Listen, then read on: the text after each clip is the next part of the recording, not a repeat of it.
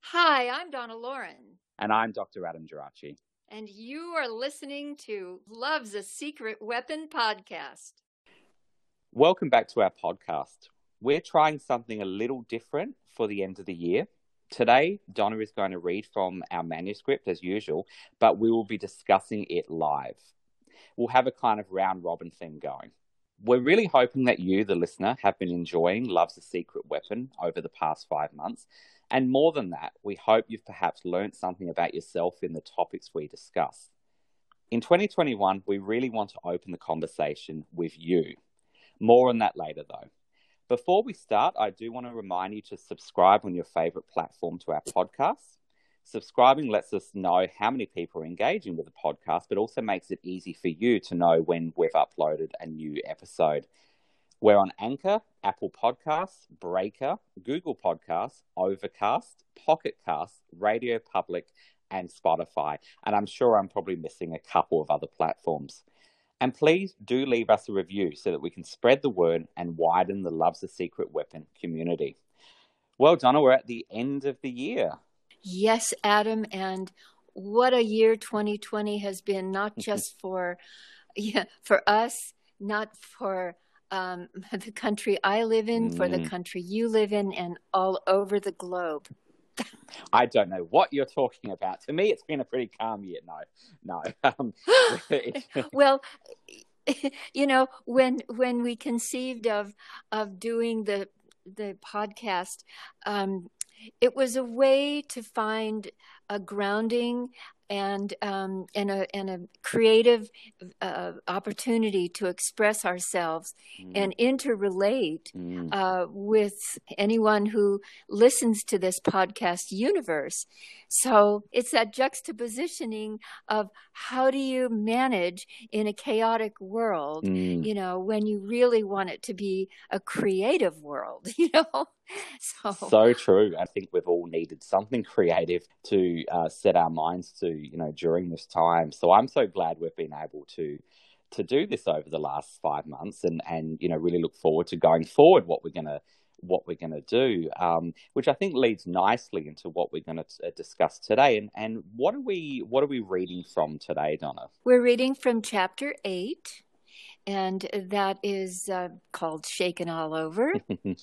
And it's a continuation from the Shindig days into um, more of the Vietnam era Mm, and leading up to a tribute to our our I say our meaning my husband Yeah. and my very very dear friend who wrote a song that was an anthem for the Vietnam War called Eve of Destruction. Absolutely. And we have an interview at the end of this podcast, which we'll discuss while we're chatting, but we're doing something a bit different today. Instead of having the usual reading and then discussion, we're going to have some of your reading and then we're going to break it down a little bit and then we're going to we're going to have some more and sort of lead our way through. And as always, have a little bit of music as well. So I'm ready when you are, Donna, to take us away to uh, chapter seven, Shaking All Over. Fantastic. And I'm going to begin with a cup of tea, and I raise my cup to all of you and all of us.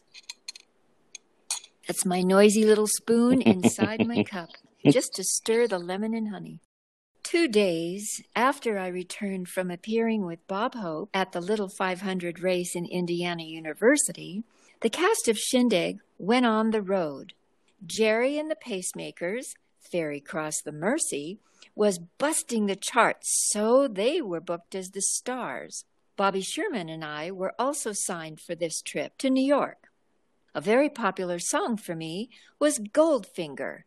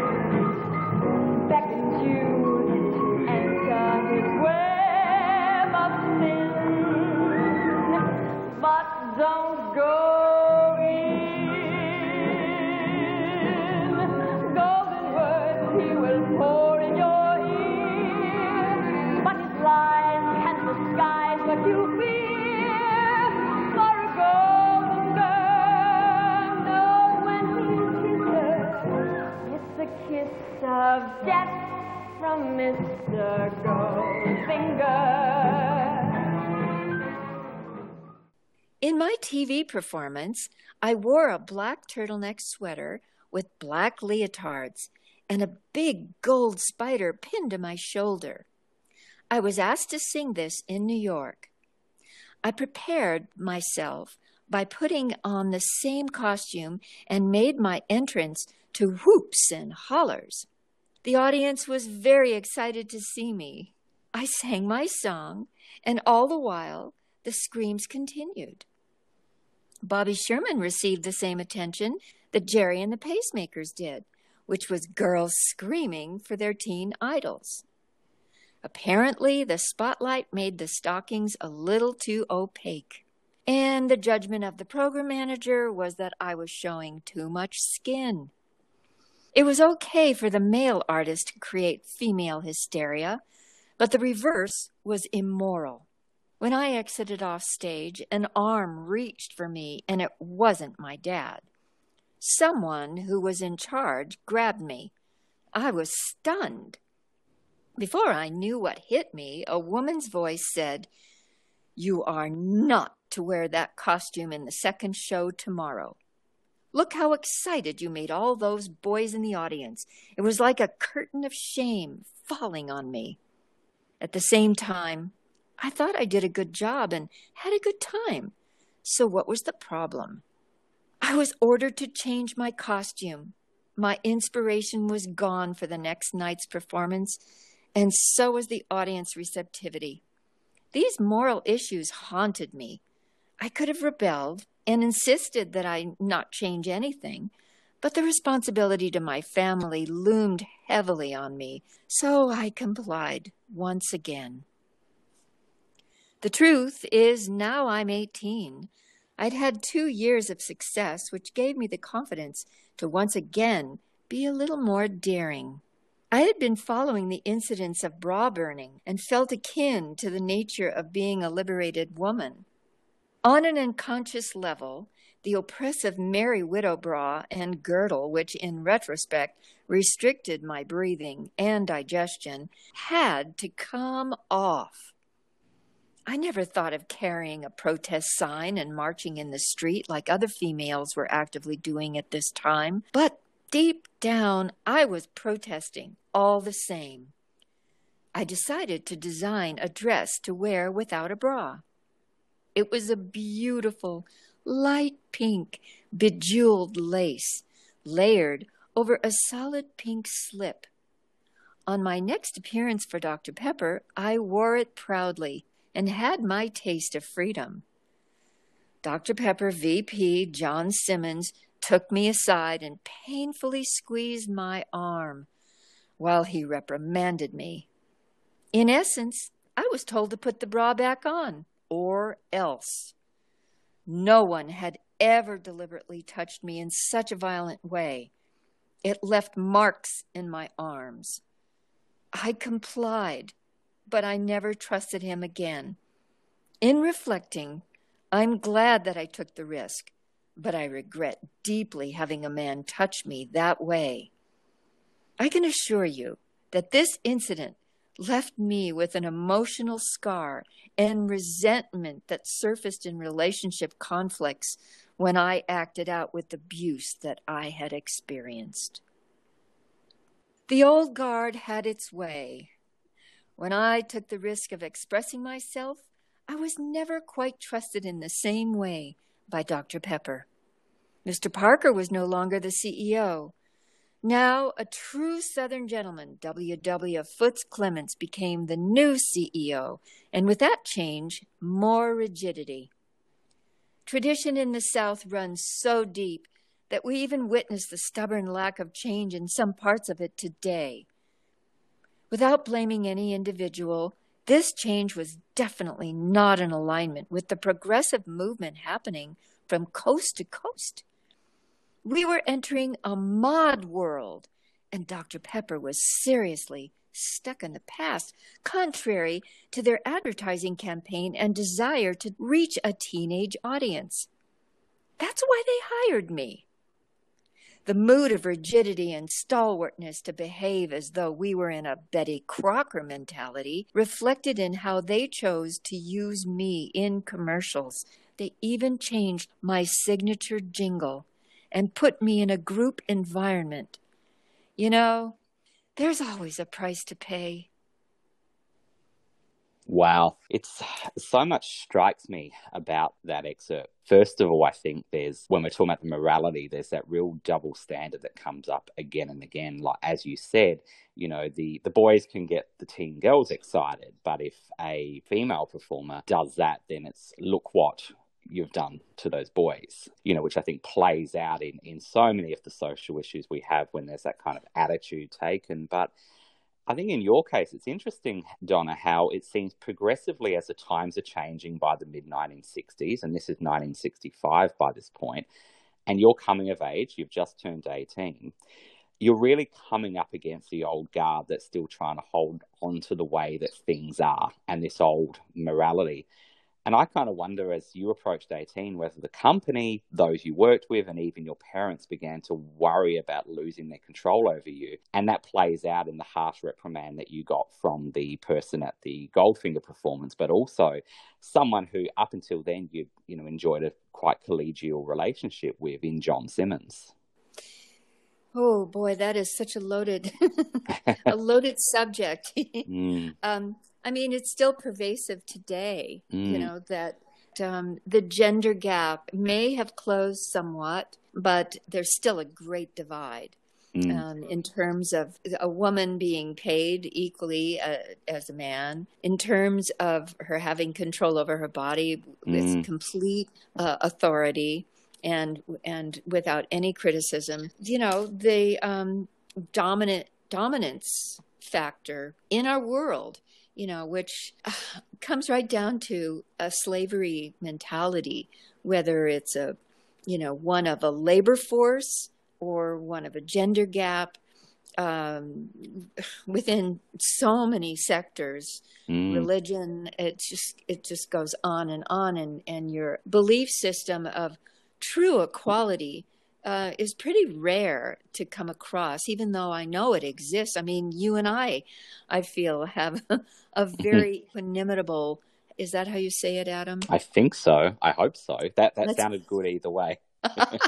you know, and and uh, you know, to have that feeling of ease that mm. you are trusted and that your intentions are honorable and to respect you know one's thoughts and actions with a depth of understanding you know so i personally can go into greater detail in the future mm. Mm. Um, regarding you know female let's just say female equality but i was mm. going to also say liberation um, it's it's really been an uphill battle and may i also say that it's probably one reason why I've kind of aligned myself with the likes of Gloria Steinem and, and mm. other leaders in in the female movement because a little action from a, me in a small scale reflects what a leader of, you know on a larger scale is trying to do for all of us and you know it takes some courage to take that step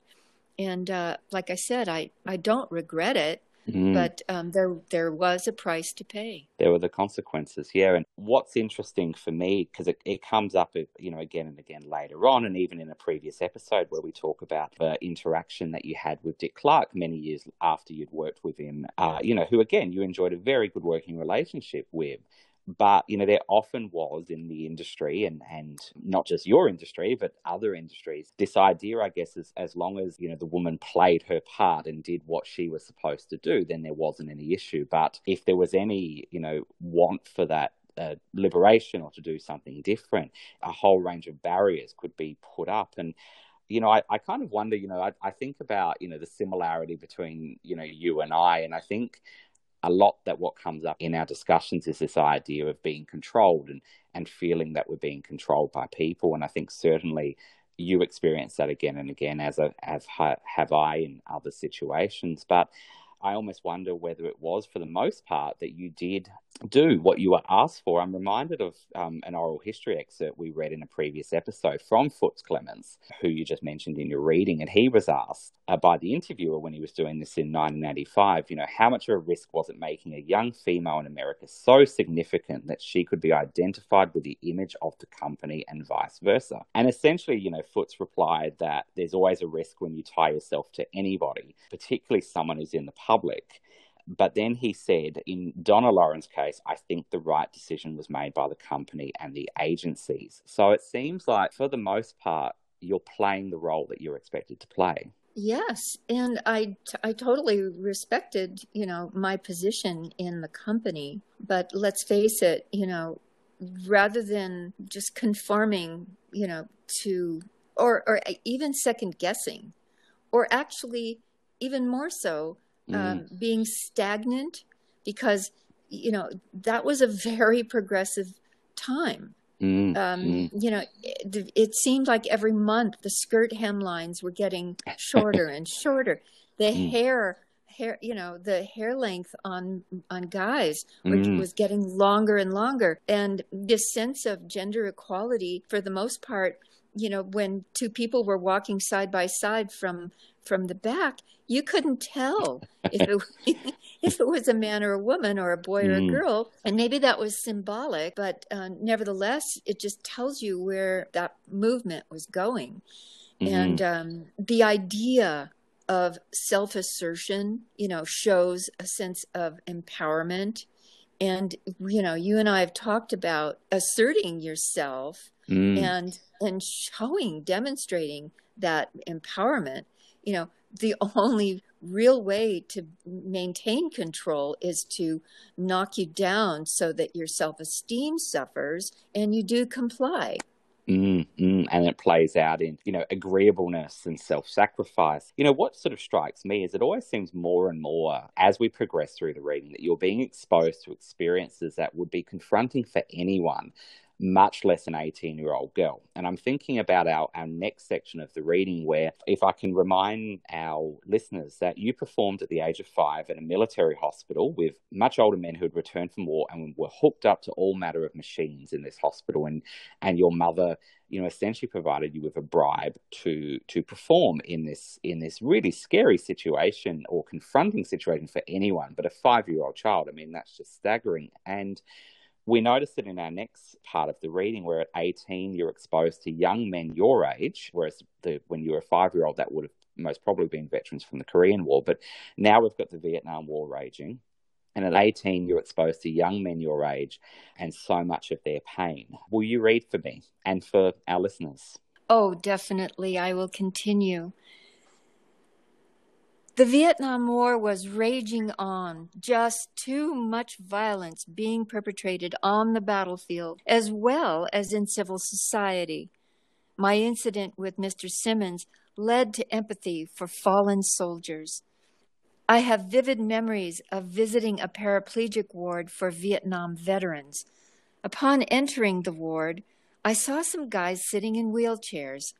When I walked up to one young man, he turned his hand up and showed me the scar on his wrist and said, I tried to commit suicide. That was my introduction. Then a fellow who was bedridden called out to me. He patted on the mattress and was kind of playful when he then folded back the blanket and tapped on his sheet. His gesture was, Get into bed with me, asking me to come and sit on the bed. As I got a little closer, he said, I can't do anything anyway. When I did sit down on the bed, I saw the despair in his eyes. I had never seen someone who had become paraplegic before. Certainly, the trauma of what they were actually going through wasn't that realistic to me. My perception was that they were injured, but when I got close enough to them, I realized that this was something they would never recover from. Going into this experience, I was still licking the wounds from being reprimanded about exercising some freedom of expression. When I entered the ward dressed in a uniform like suit, hat, gloves, and the usual undergarments that felt restricting, how could I possibly know the restrictions that were put on these young men by fighting a senseless war? That day, that experience raised my awareness. Paradoxically, Beach Blanket Bingo was a favorite movie of both the enlisted men and drafted soldiers, one of whom was my childhood neighbor, Tommy Sullivan. He was only 22 years old when he was fatally shot and returned home in a casket. I went to his funeral and witnessed the 21 gun salute. An honorable occasion, but to what end? My husband Jared's closest friend, Phil, better known as P.F. Sloan, put it succinctly in his song, Eve of Destruction.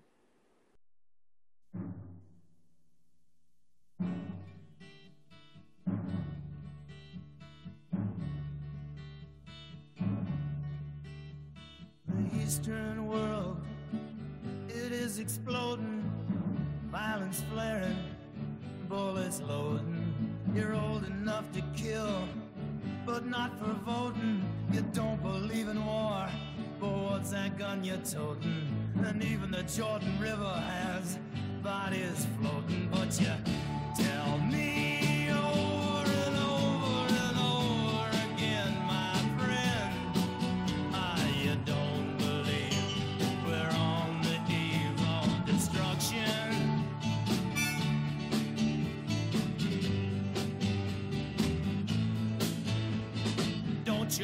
understand what I'm trying to say? Can't you feel the fears I'm feeling today? If the button is pushed, there's no running away. There'll be no one to save with the world in a grave. Take a look around you, boy. It's bound to scare you, boy.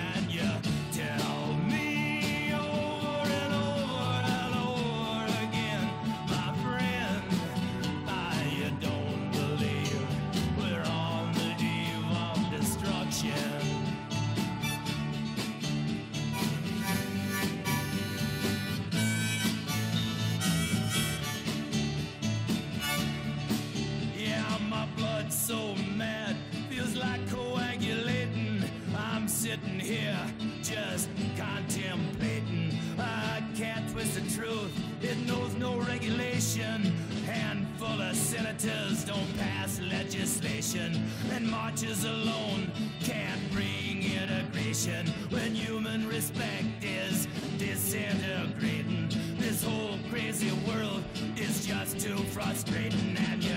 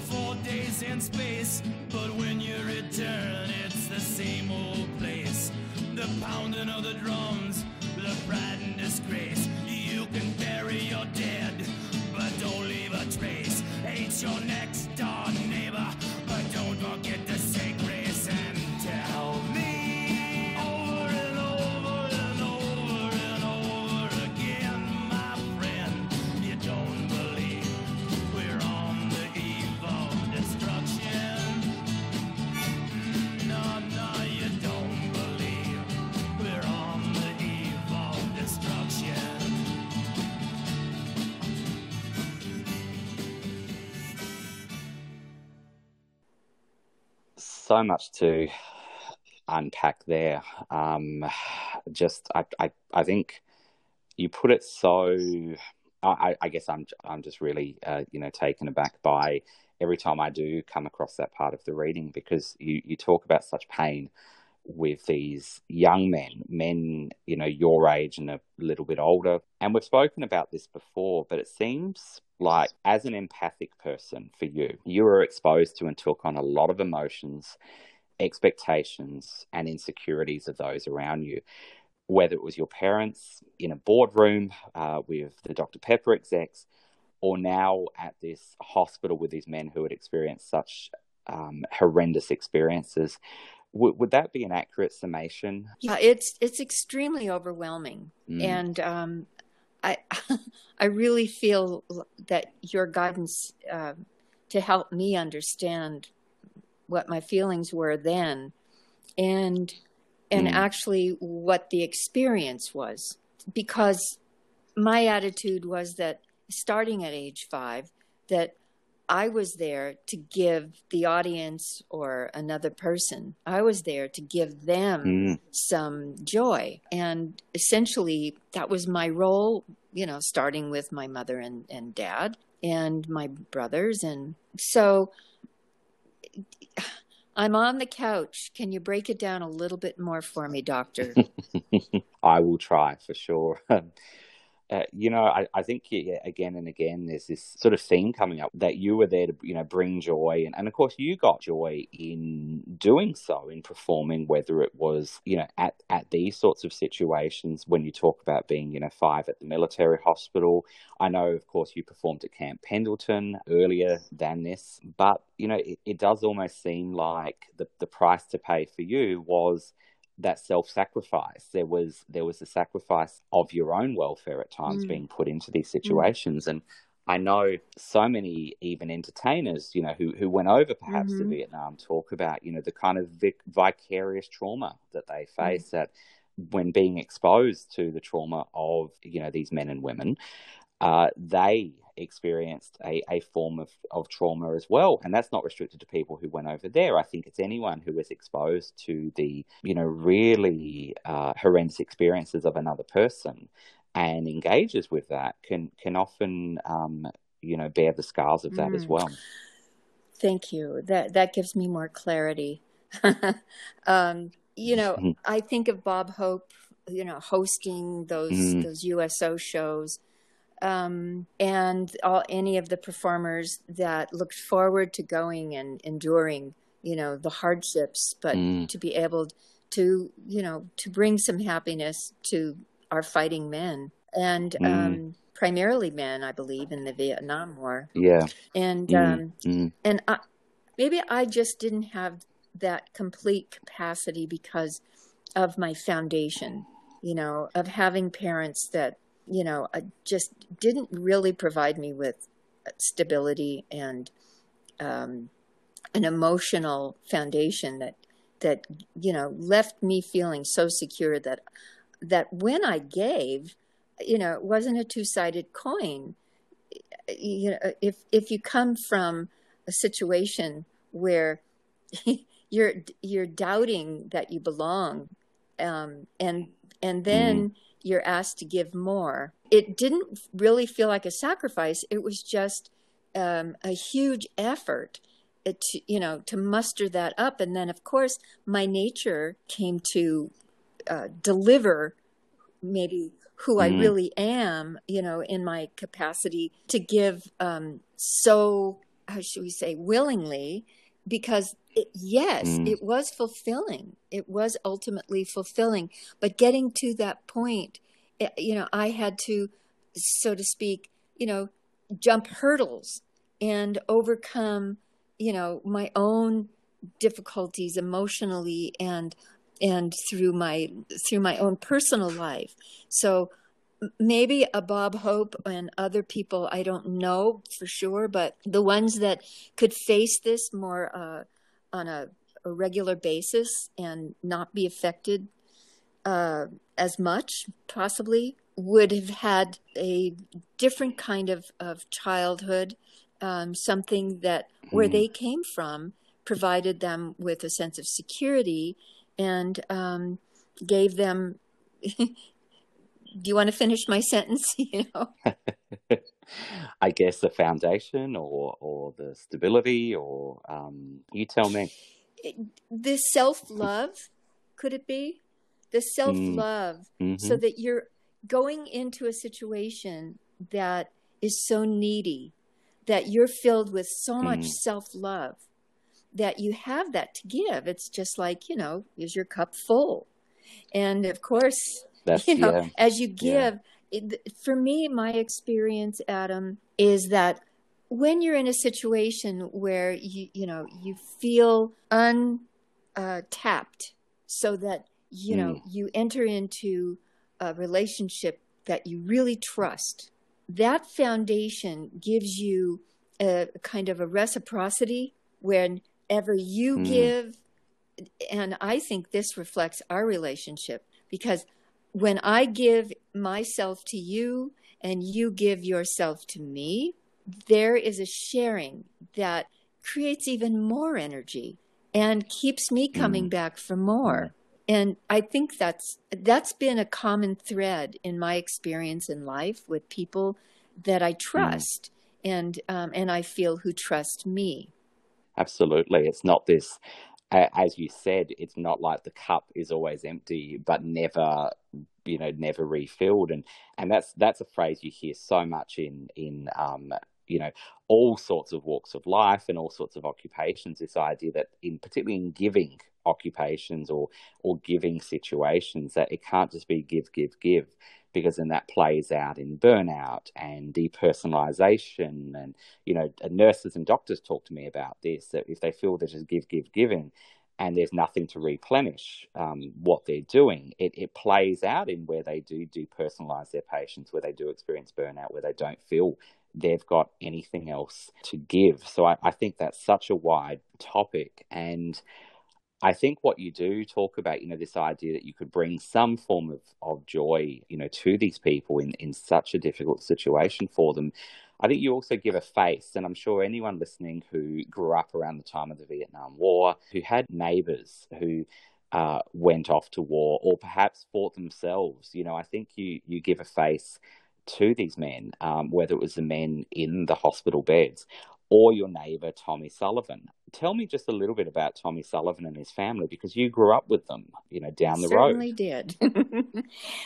it was it was a, a, a family neighborhood on Grandview Boulevard, and they were they were to my let's say if I'm looking west, which would be the ocean, they were to my left, and um, Mm. yes, and they were uh, oh gosh, the Sullivans were a household of Mr. Sullivan Howard, who owned a Mhm. shoe repair Mhm. store on Grandview Boulevard, just below Mm. Venice Boulevard, which was the major intersection, and on my way to grammar school another block away. So I'd always pass Mm. Howard's shoe repair store, and of course, there was something in vogue I may have touched on earlier uh, that I loved putting taps on the heels of my shoes, and lots of kids were Mm. doing that. Lots of girls, at least, and, you know. So they were just clicking their way through, you know, hopefully dancing their way through life at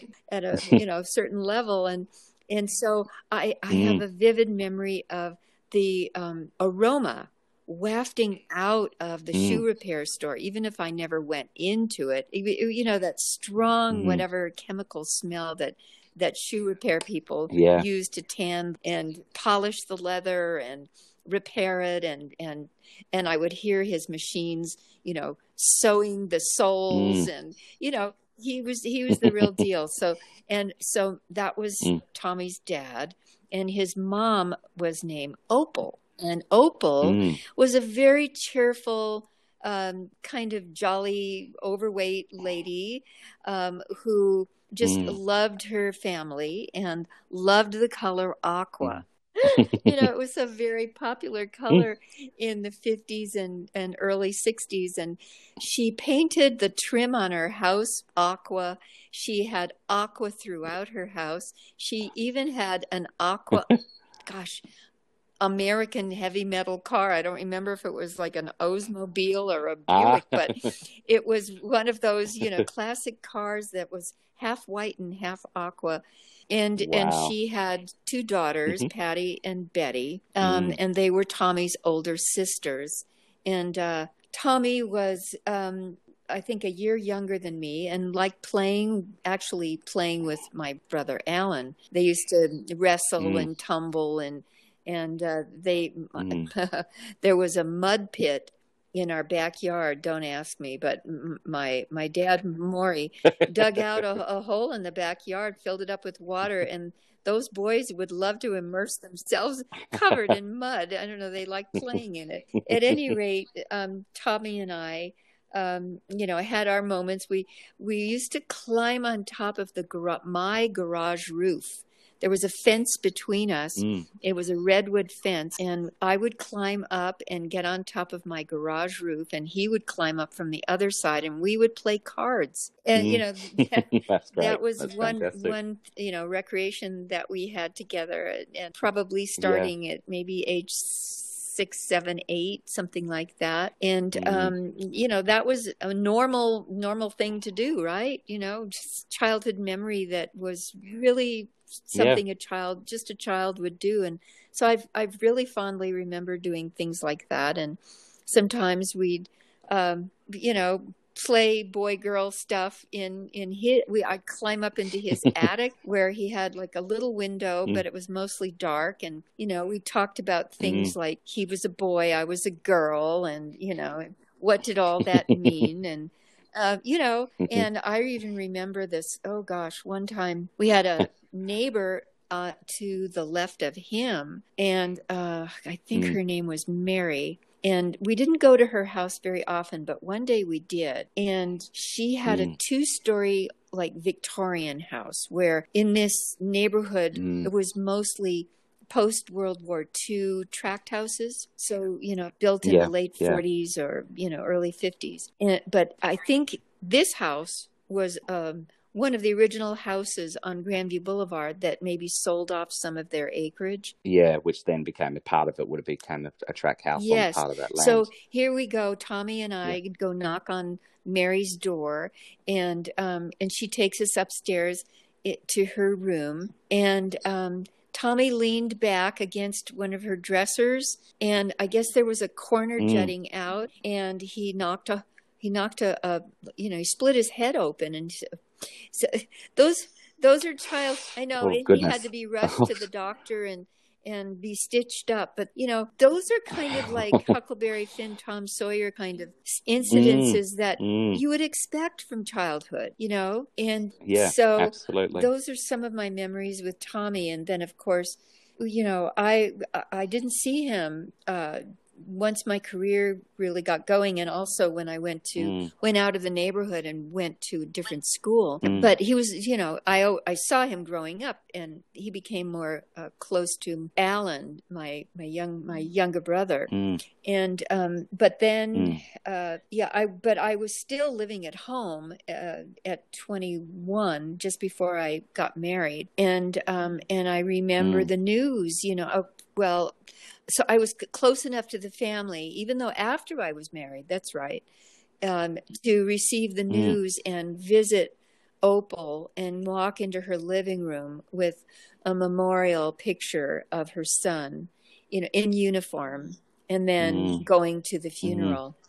and just imagining what that family, you know, never the same, like so many families who who had that loss. I remember us uh, when I was in Los Angeles with you, and we were driving somewhere, but we were on the the is it the four hundred five? Is that the The freeway? big- The, freeway, yeah, that's it. Um, and we were we were stuck on there because that's what usually happens. But I remember kind of around that area, we we drove past the Los Angeles um, Oh. National Cemetery, I guess, for the fallen soldiers. And I think I remember you saying that that's, That's where he was right. buried. That's right.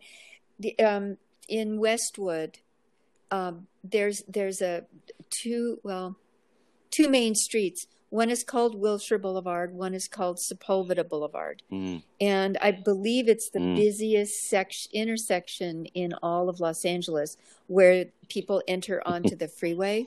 And Mm, if and mm. one street uh, east of Sepulveda is a street called Veteran. And that is Right. where the Veterans Cemetery is, with just thousands and thousands and thousands of grave posts. They're all white. They're all Yeah. uniform yeah. and uh, and then of course there's some beautiful maple trees I recall um, on the property. Mm. Of course, you know, giving it a sense of beauty and um, but that's Mm. right outside Westwood, where UCLA is. Yes, yes, I rem- yes, I remember this now. Absolutely. And in talking about P.F. Sloan, which you ended your excerpt with, who wrote such a brilliant piece of songwriting with Eve of Destruction, which talks about not only the war, but you know, racial inequality, um, the environment, you know, the unrest, the, the the push and pull of what was going on at that time. Tell um, the listeners a little bit about how you knew Phil. You knew Phil through your husband Jared, who um, was part of the studio um, group or, or, or recorded as part of the studio group, the Fantastic Baggies, which was uh, P.F. Sloan and Steve Barri. Yeah, tell us how you knew Phil. Yeah, well, I met Phil uh, probably mm, in the mid 90s. So I'll just have to relay what I know about him through Jared's uh, memory. You know, Mm. Jared was 13 when he met Phil, who was 14. Uh, Going to the same junior high Mhm. together, and they just took up this relationship based on probably, uh, you know, a again a, a mutual trust and a love Mm. of music. I know that they used to Mm. go up to uh, the radio stations that were not um, as closed door as they are now and um, Mm. get promotion records. You know, I, Jared has in his personal collection lots Yeah. and lots of demonstration 45s that Yeah, you know, which are the old DJs would Mm. receive to to play Yeah. on the air. with the white That's label, right, white and labels on. I'm not sure detail wise Mm. how they, you know, managed to just make their way into these radio stations, but I'm sure Phil, you know, had the ambition at a very young age to be part of the industry, whereas Jared more or less was already involved in um, in a family business and developing you know his Mm. printing uh, skills and then eventually starting starting a major family owned business so Mm. uh, he he ended up in the studio with Phil because they they loved singing songs together, uh, like Jared used to sing with his brother Stan, and um, so it Mm, was a very mm. brotherly situation, which ended up with Jared uh, being labeled the Lost Baggie on the on the album cover of the Fantastic Baggies. And may I also say yes. that the the way that Mm. that I heard uh, Fantastic Baggies got the name was when Phil was writing surf Mm. songs uh, at a very young age, you know, 13, 14, 15. Um, Mm. that he he ran into Mick Jagger and played him, uh, "Tell him I'm surfing," and, and Yes, Mick Jagger asked Phil, "Well, so what are you going to call the group?" And he said, "The Baggies," because baggies is kind of those uh, board shorts that you wear surfing, Board shorts. and yeah. so Yeah. Mick Jagger Mm. said, "Fantastic." Therefore, you know, Phil decided to call them the Fantastic Baggies, and um, they actually, uh, I believe, were quite a sensation in South Africa, which was a big surfing capital as well as Yes, you know the United States and your country, Australia, and that's right. They were big in South Africa with their, I guess, their singles and their Mhm, LP. mhm. Tell 'em I'm surfing. But what I, you know, yeah. if you don't ma- mind, I'm, I'd like to digress just a tiny bit because all of these Mhm. guys were subject to the draft. And when we're Yes, talking yes. about why Phil, at I think age 16, would write a song like Eve of Destruction, Mm, is that mm. they were all really scared that their number would come up. But, you know, Mm, yeah. Um, so the battlefield, you know, I know it, it's hard to assume that the battlefield was only where the blood was being let, you know, but the battlefield Mm. was in a lot of our hearts and minds in this country. And therefore, you know, we had a lot of protests. And consequently, Adam, in this country, what I remember, because I usually lived on the west side, where the veteran hospital was, where I sang when I was five years old, Mm. and and those Vietnam vets um, were still rolling around in their wheelchairs, you know, many many years later because somehow they, you know, our Yeah. government really didn't support their rehabilitation and whatever they were exposed to. Absolutely. And I believe it's that's still Mm. happening. It's like you can go out and serve, but whatever happens to you, you bring it back and you're going to have to deal with it. And they're not dealing with it Yeah, very well. yeah.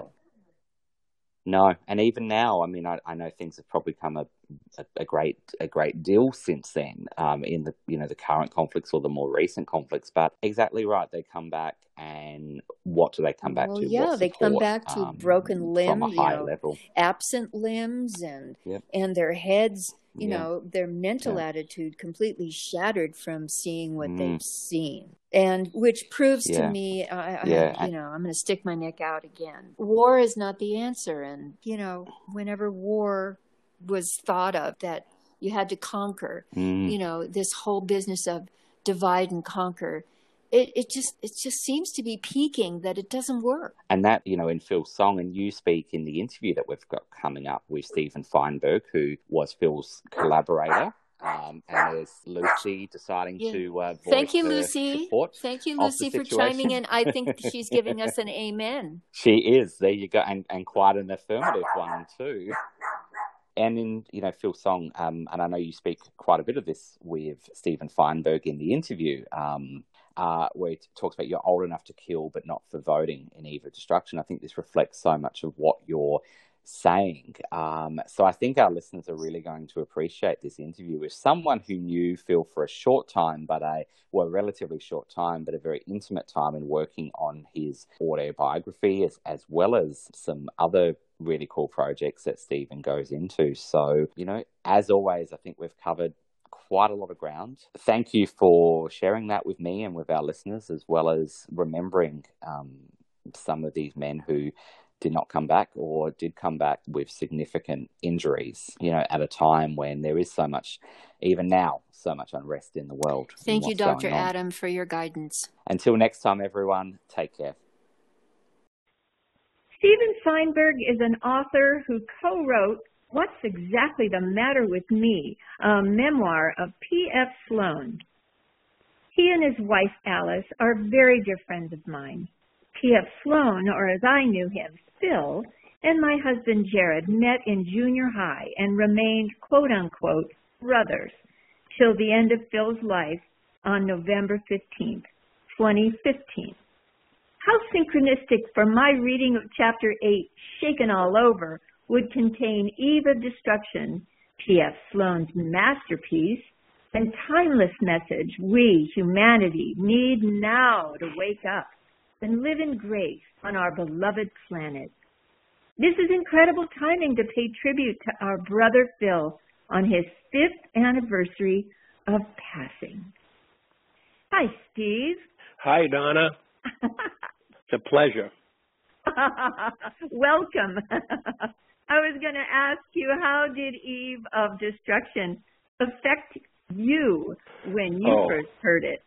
It changed my life. It changed my life in such a way that that uh, w- when I was uh, uh, 14 years old, I was a very messed up kid, and I didn't know which end was up. I really had come to the end of the line, uh, and my soul was missing. Uh, I I was in a troubled state. Um, the world was in a troubled state, but I was personally in a troubled state. And I remember one night, I forget what night it was, but I, I do recall after the research, of course, that it was September, September 20th. But I stood in front of a black and white portable television set with rabbit ears, and I watched Jerry Lewis. Uh, and the reason he- we watched Jerry Lewis introduce Eve of Destruction on Hullabaloo was because Gary Lewis was on the television show that night. So Jerry was the sort of co-host, and he introduced this song, and then Barry McGuire came out and sang the song in a sort of junkyard set with old crushed Volkswagens and stuff with his tight white pants and boots and his his gruffly voice and I was just immediately struck by the song. Um uh, music was a was really the glue that held my sanity together at the time so I was very conscious of what sounds sounds were were how they were affecting me and words especially. When he got to the line um this whole crazy world is just too frustrating. I was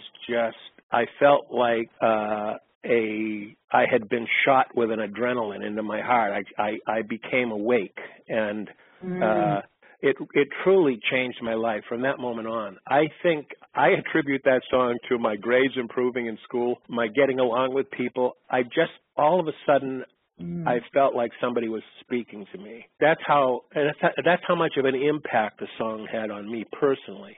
And and you know, um, you know the song where it talks about too you're too young for voting. Yeah. And didn't that change even a grander scale in our policy for Yes. voting?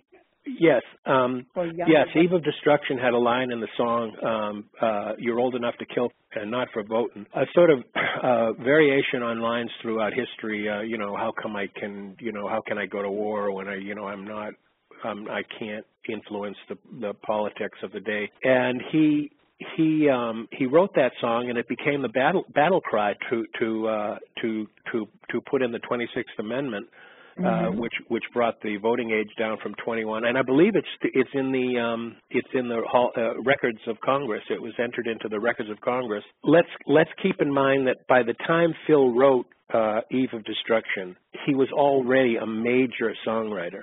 He was already a talent. A lot of people think, well, Eve of Destruction came along. Phil Phil was a young songwriter. He wrote Eve of Destruction, and then you know everything started to happen. Excuse me, but how old was he? You know, when he wrote Eve? Well, technically, he was around 18. Okay. Um, and but by the time it got on to Hullabaloo, I believe he was 19. Okay. He actually wrote the song about a year before it was ever recorded. Um, and uh, but he had been a major player in in the songwriting world, and especially around Los Angeles. At 13 years old, he walked into Aladdin Records, an all-black label in Los Angeles, owned by the Mesner brothers, and he signed his first record deal. And he was the only white artist on that on that on that label. Hmm Uh, and his first hit record was was on Domain Records, which was uh, I think it was 1964 the, of uh, uh, Round Robin singing "Kick That Little Foot, Sally Ann." Uh, another black artist who was on the charts for I think 32 weeks with that song, touring around with Dick Clark. Um, now, when that song "Eve of Destruction" came along, because of because of, we have to put our time, we have to put ourselves in the time and place it's easy to lose perspective of that today because of, of a lot what's going on. But in 1965, we were really not totally against the war even. The United States was not totally against the war. Well, the, you know, um, I recall that you know the movie I was in, Beach Blanket Bingo, was Mhm. a you know a, a huge success for the, for the guys in Vietnam, and that's how I heard it. yeah, And then I would I would go to these various uh, veteran uh, situations of hospitals and Yeah. visit the young men. So, but the audience, the TV watching audience in the 60s still didn't have access to experience what was really going on. exactly. That's exactly what was happening. 1965, 1960, end of 1964, 1965 was a sort of ebb, uh, was a sort of transition point in the 1960s. I like to think that the you know the 60s started around 1959 and ended around 1971. But the but the middle ground of 1965, it, it, it you know it hadn't turned into uh, what we refer to as the later 60s or the sort of uh, there was no real strong anti-war movement. We were actually pretty um, the majority of people were actually for the war in Vietnam and the end of communism. But what happened was that when you know the the people who were uh, singing songs about uh, protest and war and all of that, they were really it was relegated to the coffee houses of the of the universities and the sort of intellectual crowd and the academic crowd and I grew up in Boston so the you know it was we call that the Cambridge crowd you know across the bridge we'd walk across the bridge if we wanted to get really heavy and uh Heavy? What do you Uh, mean in Harvard? in at Harvard, and you know that Central Square and Harvard Square and all of these Okay. places. And we'd go into the coffee houses and sort of you know land of the black turtleneck. And it was it was it was uh we call that over the bridge. We, we're going over the bridge. And um, what happened was that when Eve of Destruction came along, uh, it was so powerful because the kids that did not have that world available to them, Mhm. the kids that did not have the coffee house and the intellectual world and the you know the kids like myself who were you know basically you know screwed up middle class kids without a future or without anything going on necessarily except possibly state college if we were lucky And what about Um, the draft? and the draft was always above our heads but the but when that song came along we had a song we had our song. And that was the powerful impact of eve you know when before phil died um we were working on a book drafting out a book called this whole crazy world which was a Mm. book about that one song you know it's one of those Mhm. songs that that really warrant uh, uh, a book, and um, we wrote a lot about that piece of, of history of when Phil wrote that song, he became a spokesperson for Mhm. the youth movement, completely unprepared for that type of type of um, influence, but he went Well, all he around was- the world He was one of them. He was one of them, but he went all around the world, and people were asking him, "Oh, my, my, you know, oh, great master, wh- wh- how do you see? Why do you? Why? Why is there such rage?" I mean, Time magazine has our, had articles about him, and all the big magazines had articles about him. How can a person this young be so angry? Mm. And uh Barry McGuire, even, you know, he was over there in Paris with Barry McGuire, and Barry McGuire asked Phil. He says, "They're asking me, what's this song about? What is it about?" And Barry and, and Phil said, "It's a love song. It's a prayer to God." And that's exactly what it was. It was a prayer. Phil was asking. Phil was asking God, "What's going on here? What's happening? Tell me what's Yeah. going on." Yes. and that's what that's where that song came about. I've heard thousands of stories of of you know uh, oh uh, you know Dunhill wanted him to have a uh, you know a, a Dylan type song, and so they sent him home with a guitar and a picture of Bob Dylan or whatever, and that's ridiculous. One one one person who did get that song was Bob Dylan. I read. I read uh, recently. Uh, I can't remember where it was, but you know he he said something to the effect of you know maybe Eve of Destruction was right. I, I read something else about Dylan uh, uh, not too much long uh, longer ago, and it was it was uh, you know if you wanted to know what was going on the on in the street, you listened to Eve of Destruction. May I make a comment? You know, since I was um, associated with with Warner Brothers for many years, you know, I I understood how producers, A and R staff, you know, the executives revered the talent and gave them an opportunity to express themselves because they wanted authenticity. Um, with with other companies, I I never knew you know Dunhill per se, but I did know kind of the typical approach, you know, to well, it, it's so and so, such as Bob Dylan, is successful. You know, let's follow that model, and um, it's impossible that Phil, writing Eve of Destruction or any of the songs that that he wrote, weren't totally from his heart, totally from his spirit, and completely original to him. Yeah, So, that's right. yeah. Well, that's right because you know it's not fair to Phil to, to to say just you know just because a you know just because a person can write successful pop songs, all of a sudden he can't feel uh, something much greater come upon him. And he did it with many, many songs, not just Eve of Destruction. Let Me Be is as powerful a I song agree. as Eve of Destruction. I totally Sins agree. of a Family is a powerful, powerful song. Nobody in 1965 was writing about uh, uh, uh, young ladies uh, under 18 years old having to revert, revert to re- prostitution to buy school books. And I- and I'll say this that that um, I've always felt that the reason sometimes people will sort of poo-poo Phil's ability to be a true street poet, which he was, was based on his success as another type of writer. It's it's like saying um, it's like saying um, because uh, Quentin Tar- Tarantino was a he worked in a video store or whatever, he can't produce serious films. Um, Phil's history in pop writing songs only made that song that much greater because of the infectious melody of the song. It was a it's a beautiful song with or without lyrics. Well, I'd like to address your comment about poo-pooing Yes. because as I as I re- referred to certain uh, companies and groups of people that actually revered the artist and Uh-huh. give them the space and time to express themselves.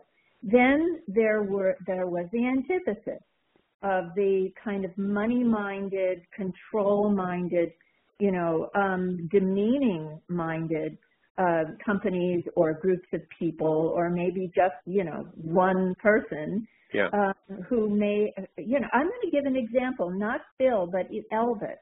Yeah. I would say Colonel Parker. You know, I mean, Elvis was definitely the king, but he was subjugated by their relationship, and he Right. couldn't go against C- Colonel Parker. He couldn't. Right. There was some hold on him, and believe me, I've experienced that in my life. So I'm just saying, I want to make sure that our listeners understand when you make a comment like, you know, he was poo-pooed. It's it's a contingency of people who want to control and they are greedy and arrogant and that's what we're suffering from now all over this planet. And Yeah. that's what we must recover from. And that's why i'm so happy that you have consented to speak on this level of freedom and liberty. And may i may i may i ask you to tell our audience uh, a few stories about you know how Phil relayed some of his stories to you in the book that you collaborated with Phil before his passing. uh, if I may, if I may indulge myself a little bit, and and the and the and and the uh, uh, and By you all and- the audience. Phil and I, Phil and I had a sort of Tuesday with Morrie a relationship. You know, so many people in Phil's life knew him for so much longer than me. There is a there was a wonderful guitarist, still is a wonderful guitarist. His name was Eric Lilliquist, and he lives in in New England, and he was one of the true all time. He still is one of the great guitarists of all time. He, he plays now with Tom Rush, and he was with Jonathan Edwards, and he was a just a brilliant guitarist. And he sent me a tape, and he was wondering if he I could find P.F. Sloan because he knew that P.F. Sloan lived out here somewhere. And I said, well, I'll, I'll give it I'll give it a try. Uh, you know, um, I hadn't heard from about Phil in quite some time, so I looked him up, and I found I can't remember. I found him on a Facebook uh, message board. I left. Uh, um, I I don't have Facebook, but a friend of mine did, and he left a message for Phil, and I got his telephone number, and I called him up, and I asked him if he could have a cup of coffee. And I said, he said, sure. And I said, I have a, I want to have, a, I want to give you a tape. And uh, so I met him, and I met him at Red Red. Uh, what was the name of that place in Venice? Rose Cafe in Venice. Oh, and he yes. walked. He walked in there, and I was like, he was always one of my heroes as a songwriter and sort of artist. And I thought he walked in there, and it was like, oh my God, this man is this. I, I was like, I was, you know, I was, I was trying to be calm. And he, we sat down, and he immediately took out a cigarette, and waiters started running over to him. Says, "You can't smoke in here. You can't smoke in here." And he says, "Where can I smoke?" And uh, I don't know where you can smoke, but you can't smoke in here. I said, "Well, we'll go outside." And we sat at a little table, and he kept he kept pouring at his cigarettes, which he'd always do if you know he couldn't smoke. He'd, he'd get ready to smoke. And we stayed in there and we talked for uh, probably two and a half, three hours. And then I gave him the tape and we, I met him. Uh, I said, "How about another cup of coffee?" So we went over to Norm's and he started telling me stories about. And then I realized I'm talking to a person who was in the room, which the stories are much more interesting. And we we stayed there talking and, and drinking coffee for about two hours, three hours. And after that, he said, um, "Hey." Would you come over to my house and listen to my new music? And I said, yeah, sure. So I went over to his house and he said, I just wrote this song about Beethoven. And uh would you mind listening to it? So he put the headphones on me and turned the turned the record on and uh or the the tape on. And he watched me like I was just stared at me for two you know for the entire I was very nervous. And he stared at me listening to the music wanting wanting my reactions at the end of the uh at the end of it I took the earphones off and I said he says, Well, what do you think? Uh no one's heard it before. And I said, Well, to tell you the truth, I think I just heard the second side of Abbey Road. And uh and we started becoming friends uh and he asked me if we if, if, I said, you know, but really what we need to do here is write a musical because this music warrants a musical. So we, he says, how long will that take? I said, about a year. He says, well, we better get started and we had this experience of writing Beethoven together, the musical, and uh I said, look, Phil, these stories that you tell me, just give every every time we have these sessions, let me sit down for five or ten minutes and just tell me a couple of these stories. Let me ask a couple of questions because I used to love to hear about the old stories of Jan and Dean and turtles and all that stuff. And uh, he, I said, you know, this information that you're giving me, we got to do something with it. I don't know what it is. I said, I don't know if it's a book. I don't know if it's a movie. I don't know if it's a documentary. I don't know what it is, but I think we need to get these stories down. So I got a little dictograph machine and I said, Let, let's just put it down on the table. Let's, without pressure, let's just talk. Let's just talk about these stories. Let's not do any kind of formal interview or anything like that. Let's just talk. So after the sessions with the Beethoven musical, we would just talk for an hour or so and have a cup of coffee and, and, and maybe a sandwich and he'd tell me things. Then we started to get the idea of okay now we have enough information let's put it into a book we approached our a friend of ours in england and and uh, sangeeta uh, uh, waldron the publicist and he she arranged for a publishing deal but the the uh, the thing was sort of a a very slow process and i mean Are you willing to share a few of those stories that still relate to you? well sure uh, in relation to his his history or in relation to the experience of of writing the book I think the stories that he told you that comprise the book. Well, one of the stories that um, one of the stories that I I always loved, and I just the the images of a kid when Jared knew him, uh, walking down the street with a guitar in his hand. He he he he said he walked into a he walked into um uh, what was the name of that place? I mean, Wallichs? Wallichs Music City with a with a new guitar that he had purchased or his he had purchased, and it was still in that triangular cardboard box, or as he referred to it as a triangular cardboard magic box, because it, because people would always know that you were a guitarist if you had that triangular box, and there were a lot of girls uh standing out front and he couldn't figure out what was going on but he walked in through the front door where there were some security guards and the, one of the security guards said to the other it's okay he's a musician. And because of this triangular magic magic box.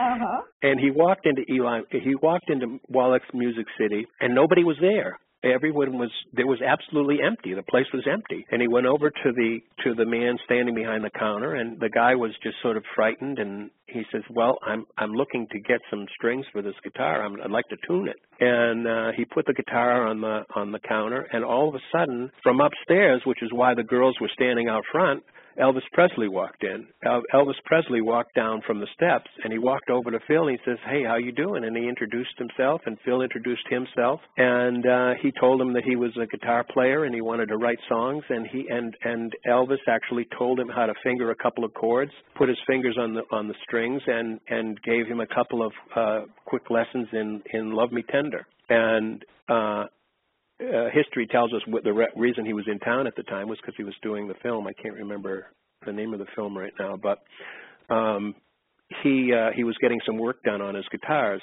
Um, that's one of the stories that always struck me. Uh, his story of of a young man who was working so much, so many, doing so many songs at some at one point after Eve you have to remember that he was writing hit after hit after hit after hit after hit. I mean, if you wanted a hit song, you'd go to Dunhill and you'd get a hit song. If you if you want a if you want a P.F. Sloan or a Steve Barri song, they would write. I mean, he invented the grassroots. He invented the in the grassroots in a in a in a studio. He he and Steve Barri. He he uh, he he was influential in writing songs for the Turtles, Herman's Hermits. He was doing songs for the Searchers. He was doing songs for everybody. He was doing songs for Black Bruce, Betty Everett. He was doing songs for Ann-Margret. He was doing songs for Shelley Fabares. He Didn't was doing. do something for the mamas and papas? He wrote songs for the. He he was the guitarist for the Mamas and the Papas. He that's Phil Sloan's infectious guitar in the beginning of California Dreamin'. I think. Uh. He was the guitarist on California Dreamin'. He was the guitarist on Monday Monday. I've arguably, I will, I would submit to you and your listeners that if it weren't for P.F. Sloan's influence, the, the, the Mamas and the Papas would not sound like the Mamas and the Papas. Mm-hmm, mm-hmm, Um, a, theme, stylistically, mm-hmm. um, I've I've heard demos of of uh, Phil's songs that sound remarkably, you know, uh, uh, he was he was doing songs for everybody. And uh, I mean, if you go to a top 30 list or a top 40 list or a top 100 list of 1965, 66, you're going to get four, five, six songs. He was the he was the he and Steve Barri were the were the harmony of Jan and Dean uh, after the Fantastic Baggies era. He was he was uh, he was doing he was doing the falsettos. That's Phil Sloan on on Little Old Lady from Pasadena. He was Mm-hmm. he was doing all of these songs and uh he was playing every day with with what later became later became known as the Wrecking Crew, but he, that was really not known that uh, at the as the Wrecking Crew then. Right. But he was one of those guys, not in the Wrecking Crew necessarily, but he was but he worked with those guys every day. He was a songwriter. That's what he was. He was a he was a working he was a working songwriter. Yeah, that's the West Coast, you know, A list. It was the West Coast brill building writer type of world. Mm-hmm. and he was young, powerful, and I remember his obituaries. And if you really want to know Phil Sloan, read his obituaries because I'll, I'll never forget reading Steve Barri's uh, comments to him in the New York Times after Phil died. And you know there was some some feelings, and I don't know they fell apart from each other. But Steve said he he paused. The interviewer said, said he paused, and then Steve Barri said, "But my God, he was good." and and that's Phil Sloan. He was great. He was a great, great talent. Probably pound for pound one of the most mo- uh, elusive, mysterious figures ever, ever to emerge from from from rock and roll. Um, the and and and that goes from from being a, a, young kid to to a, a person who you know he he really left Los Angeles when he was around 22 or so. And I I, I wanted to re- relate one more story. You know when Sure. Phil was when Phil was down and out. Uh, he was really struggling. Uh, he was eating a hot dog in a little hot dog stand on the corner of Hollywood and Vine. It, I don't think it's still there, but we used to enjoy hot dogs there ourselves. And he was eating a hot dog there, and on the radio came uh, Jimmy Webb's, uh, I believe it was the Association's version of Jimmy Webb's P.F. Sloan, the song Jimmy Webb wrote about Phil. And uh, I've been seeking P.F. Sloan, no one knows where he has gone. And Phil was lost at the moment. And he said he just sort of fell apart, and he walked home to Oh. his parents' house on Crescent Heights and in Crescent Heights and he just sort of went to bed. Oh my. And he said, you know, he says, you know, the wonderful thing about being the wonderful thing about being catatonic in the 70s was that I missed disco completely. oh, So it's actually making a resurgence dance music, you know. his his experiences in England were were always were always very interesting to me. I find that I find that the stories that that uh, Phil tells about his life in Los Angeles at that time was was were just spectacular because it it represented a sort of an end of an era of how songs were written. It, it was it was uh, basically he referred to himself as a sort of he was in the back room and Barry McGuire came in and said, I'm looking for a song. Uh, because they had met, uh, he had met, um, I guess Phil and, uh, um, Louis Adler and I, one of the Byrds, I can't remember which one, but he was in a, a club in Sun Sunset and, uh, Lou Adler says, come on over, you know, we have some songs for you. So he came over and, and, uh, Barry McGuire listened to uh, a couple of songs and he didn't like them and uh he played uh one song after another like a like a like a you know a, a plugger song plugger. And phil played a little song on the piano and he said no no i didn't like that. And uh he got to what, a song called what's exactly the matter with me? And uh he played that song and goes that's the song that's the song i want. And uh he talks like that, right? yeah. He said uh well yeah he was a welder man. This guy was a this guy's a tough guy. Oh. and uh, he says that's the song I want. And uh, so he got, and then they recorded "What's Exactly the Matter with Me." Now that wasn't Eve was not the A side of the song. Oh. He he recorded "What's Exactly the Matter with Me," and uh, they needed a B side. And uh, I can't remember who it was. It was Lou or or uh, Hal Blaine or something, or somebody said, what, what about that song that you had, you know, you were talking about that, that, uh, Eve of Destruction song. So they were eating chicken in the studio, uh, and and Phil had the lyric of the song written on a piece of paper, and there was chicken grease Oh God. on the paper, or I guess on Phil's thumbs, and he couldn't. Barry was trying to read it, so he said, "Well, the Eastern world, uh, ah," that's why he's doing it. He can't read the song. Oh my my my my. That was one take. That song. The song that you hear. The the song that you hear is the song that we heard. The song that everybody heard was one take. They did a little they did a little thing where they put some layers in afterwards, but basically the song is one take. Hal Blaine turned his snare drum upside down and did that beginning opening with the military drums. Okay. And he uh uh and it and and it came out. Now uh, some DJs flipped the record, and and then all of a sudden it it immediately caught on, and and and, it, and it became a number one hit all over the world. Mhm. Uh, but it wasn't it wasn't intended to be. Uh, but but it brings you to the it bring it it sort of takes you through that process of I got a song, I want a song. You know, well you Yeah. know he's he's down the end of the hall. You know, you you want a song, go go see Phil Sloan. Um, and the Mamas and the Papas were the same way. They needed a song, you know, and and they you know Barry McGuire was was originally slated for California Dreamin'. That was supposed to be a Barry McGuire song. And in fact, if you take a if you take a listen to uh, the the California Dreamin', you can still hear the ghost of Barry McGuire's voice underneath uh, John Phillips Oh.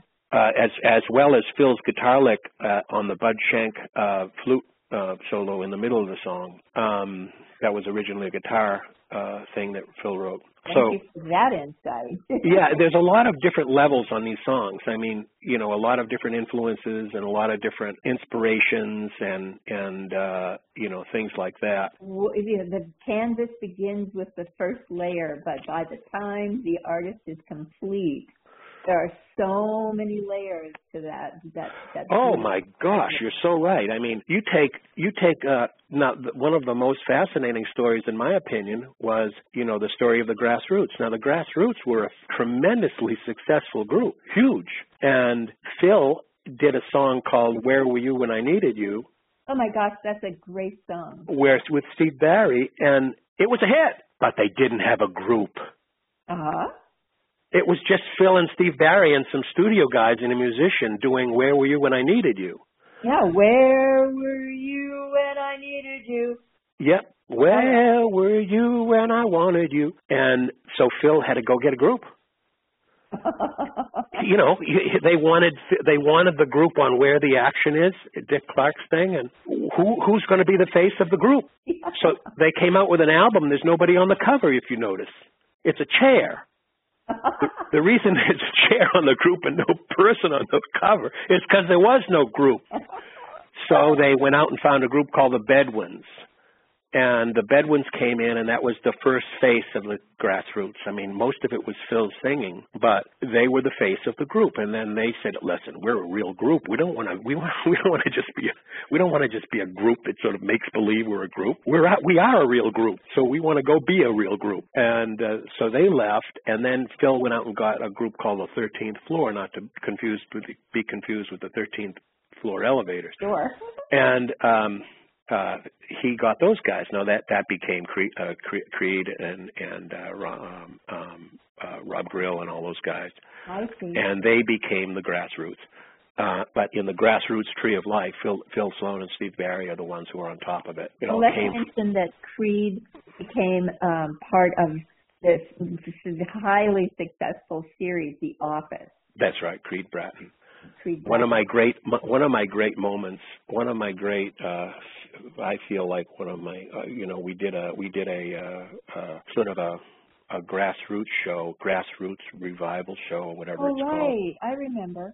and one of the great all-time moments for me was the big count-off on "Live Live for Today." You know, one, two, three, four, sha na na na na. Mm. Phil was playing bass that night with Warren Entner and and uh, Creed Bratton. Creed was a great friend of Phil's, and uh, he uh, he did many shows with Phil. But I must say that that one of my great joys of of our relationship with Phil was driving, not only traveling through England with him, which is a story in itself, uh, but um, to go to these shows with Barry McGuire and John York on the Byrds and just to see stand backstage and hear these guys singing Eve of Destruction Mm. You know, it's such a circle. Uh, you know, from that 14-year-old kid I described at the beginning of the conversation hmm to that person now here with Phil. You know, it was just it's such it was such a blessing to be Yes, I that close, that. that close.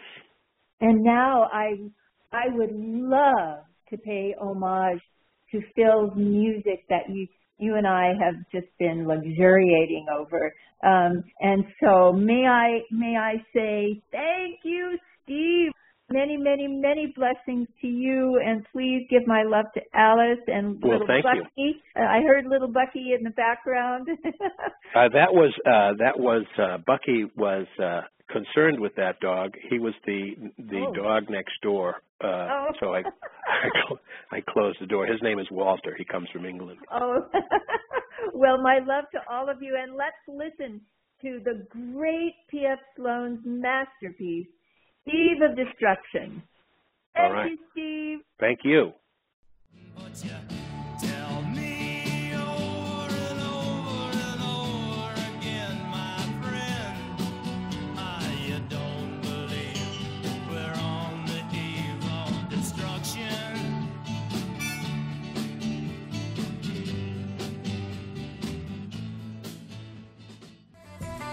Yes,